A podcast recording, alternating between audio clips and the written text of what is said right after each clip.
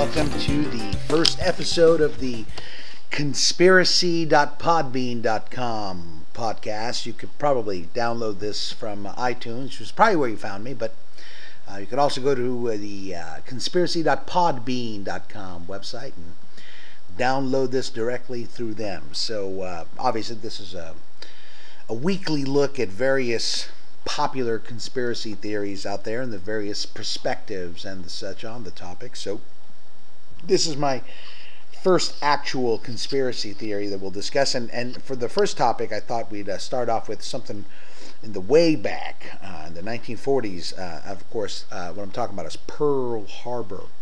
Um, definitely one of the more dramatic incidents uh, in our history, and um, uh, definitely uh, lots of conspiracy theories around this one. Uh, primarily, the question is Did President Roosevelt actually know that the attack was coming? And if he did know, why didn't he defend against it? So, just a quick breakdown on basically what went down is shortly uh, after uh, the wee hours of the dawn on December 7th, 1941, which was a Sunday. Um, Japanese planes launched basically an all out attack on Pearl Harbor, Hawaii the um, uh, the major U.S. military base there, and, and within about two hours, they damaged uh, or or destroyed 18 warships and more than 200 aircraft. They killed over 2,400 American soldiers and sailors and Marines, and they wounded um, uh, just under 1,200. Um, and, and, the country was pretty much stunned and, and, outraged. And the very next day, Franklin Delano Roosevelt uh, delivered a stirring speech, which you can probably download off of iTunes, um, to Congress, and uh, he referred to this day of the attack as a date which will live uh, on in infamy. Um, so, in response, Congress declares war, and the U.S. closed the ranks behind the presidents. Uh, the president's motives here or his actions. And so, despite America's uh, commitment to the war, uh, some questions started to arise about Pearl Harbor that really weren't very easily dismissed. Like, how were we caught so completely by surprise? Why were losses so high? Who was to blame? Did the president know an attack was coming? Did he purposely do nothing so America would be drawn into the war? Um, although there were se- seven full inquiries before the war ended, the, the questions have still to be answered. So, uh, the first question that I'm going to try to respond to is Did the U.S. intercept Japanese messages long before the attack but fail to warn the Hawaiian base?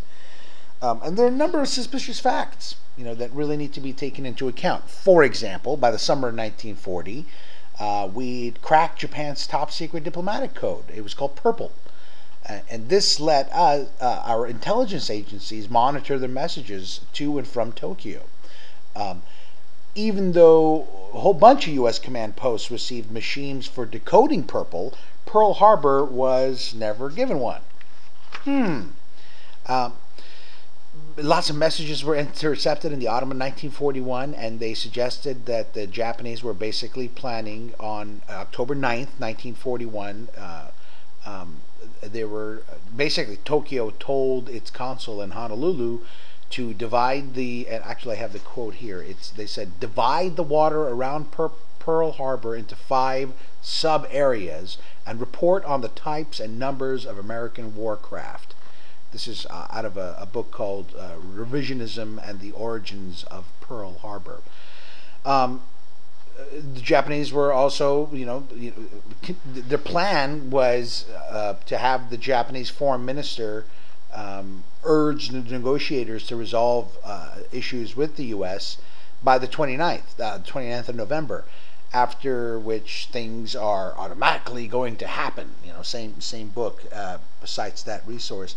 Um, on December 1st, after the negotiations failed, the Navy intercepted a request that the Japanese ambassador in Berlin inform Hitler of an extreme danger of war coming quicker than anyone dreams. Um, but uh, uh, on the other hand, although the U.S. Uh, had cracked the top secret Japanese codes several years earlier, um, there's a historian, military historian named David Kahn, who in 1991 wrote in uh, Military History Quarterly that the fact is that the code breaking intelligence didn't prevent and couldn't have prevented Pearl Harbor because Japan never sent any message to anybody saying anything like, we're going to attack Pearl Harbor. Um, um, the Japanese ambassador in Washington was never told of the plan, as, nor were other Japanese diplomats or consular officials.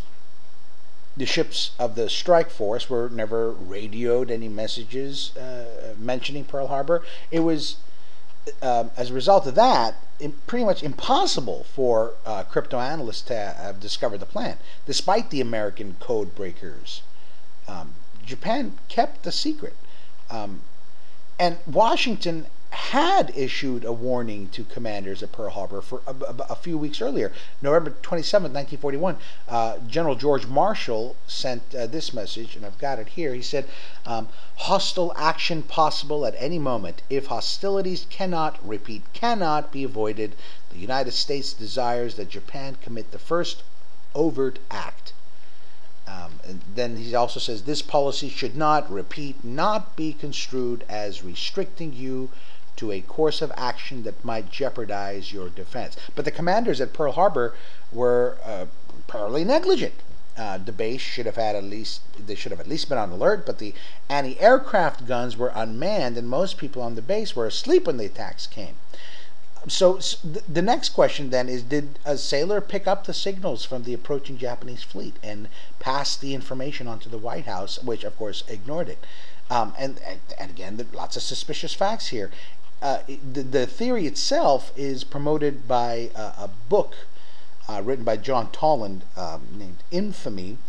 And in this book, he the author asserts that in early December, an electronics expert in the 12th Naval District in San Francisco, who Toland refers to as uh, Seaman Z, identifies queer signals in the Pacific. It's right out of the book here. It says, um, using cross bearings, he identifies them uh, as originating from a, a, missing Japanese carrier fleet which hadn't been heard from in months. He determined that the fleet was heading directly for Hawaii. Toland says that although Seaman Z and his superior officer allegedly reported their findings to the Office of Naval Intelligence, whose chief was a close friend of the president, Pearl Harbor never got the warning.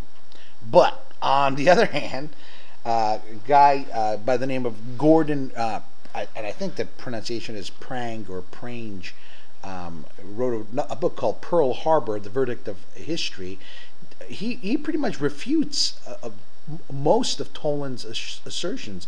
Um, he concedes that there uh, may have been unusual, unusual Japanese signals that night, um, but says that they were almost certainly signals to the carriers from Tokyo, and so would have been useless in locating the carrier uh, the carriers. So to prove his point, um, Prang, I'll just call him Prang. He he quotes reporters written uh, by Mitsuo Fuchida who led the air attack on Pearl Harbor, he says the force maintained the strictest silence throughout the cruise. Admiral Genda uh, stressed that radio silence was so important that the pilots agreed not to go on the air, even if their lives depended on it. Uh, the chief of staff of the fleet, Admiral Nagumo, uh, adds uh, all transmitters were sealed and all hands were ordered to be kept away from any key of the machine. Um, and then there's this other note that he makes too, which I think is interesting. He says, it would be interesting to know how the 12th Naval District in San Francisco could pick up information that the 14th Naval District, much nearer the action, which of course is in Honolulu, missed. And then the last thing that I wanted to point out is that uh, this author uh, reports that years after the war, this Seaman Z character was identified as a, as a person named Robert D. Ogg, who was basically a retired California businessman. And uh, this Ogg guy flatly denied that he had said the unusual signals were the missing carrier force, nor was he even sure that the transmissions were in Japanese. Um, I have a quote from this Ogg guy, Siemens. He says, I never questioned them at the time. So even if FDR didn't specifically know about an impending attack on Pearl Harbor, he may have done his best to provoke the Japanese into attacking us to gain the support of the public for his war plans. Um, for example, we know that he told his closest aides that if the Allies were to be victorious, the U.S. had to enter the war before Japan overran the Pacific and Germany destroyed England.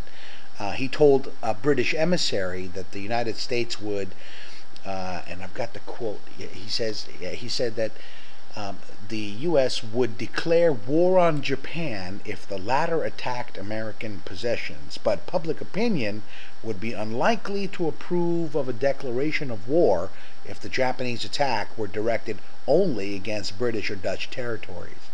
Now, here's something else to consider. Um, uh, July 25th, 1941, uh, Roosevelt froze Japanese assets in the United States.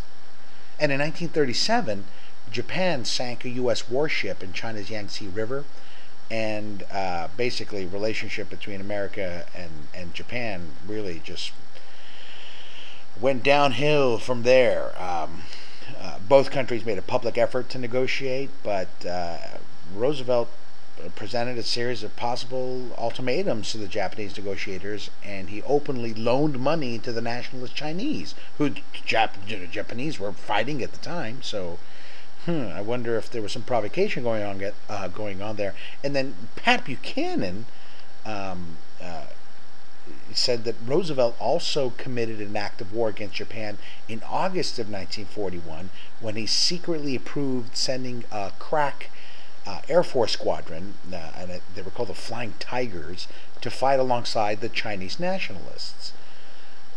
So even though these flyers were officially volunteers, Buchanan claimed that they were recruited at U.S. bases. They were offered uh, five times their normal pay, and they were sent off to fight Japan months before Pearl Harbor in a covert operation run out of FDR's White House though their planes carried the insignia of the Chinese army. They, they were on active duty for the United States. Um, so, you know, obviously some pretty interesting uh, and, and, suspicious facts there. Again, I want to point out that really no evidence uh, has, has arisen uh, proving a conspiracy. Um, uh, but it sure does ring a bell. I want to uh, recommend a couple of books to you. Um, even though you could easily spend a lifetime reading uh, the best books out there about Pearl Harbor, the, the, the two good ones that I've been working out of, um, uh, one is called Pearl Harbor: The Verdict of History. Uh, again, it's by a gentleman named Gordon Prang. Uh, it's published by McGraw Hill. 1986, uh, and the other one is Revisionism and the Origins of Pearl Harbor uh, by Frank Mintz, and that's out of University Press of America in uh, 1985. So that's going to about take care of this first uh, uh, conspiracy theory along my here my little conspiracy weblog. Um, send me an email. Let me know what your thoughts are. My email is johnjezmund at gmail.com. That's J O H N J E Z M U N D at gmail.com. And I'd love to get some of your insights on what's going on with, uh, or what your thoughts are about what happened in Pearl Harbor back in the 40s. My next episode is going to be called Blowing Smoke. Um, there was a, a, a, basically a convicted drug dealer said that Dan Quayle um, was basically uh, a pothead, and uh, feds toss him into solitary. And uh, if you know if that was just a pipe dream, right? Why do they need to shut this drug dealer up? So uh, take a look at uh, Dan Quayle's history with the Buds. Um, tune in next time or uh, visit my blog and uh, just get a RSS uh, subscription to this feed. It's uh, again at conspiracy.podbean.com. Thanks for listening.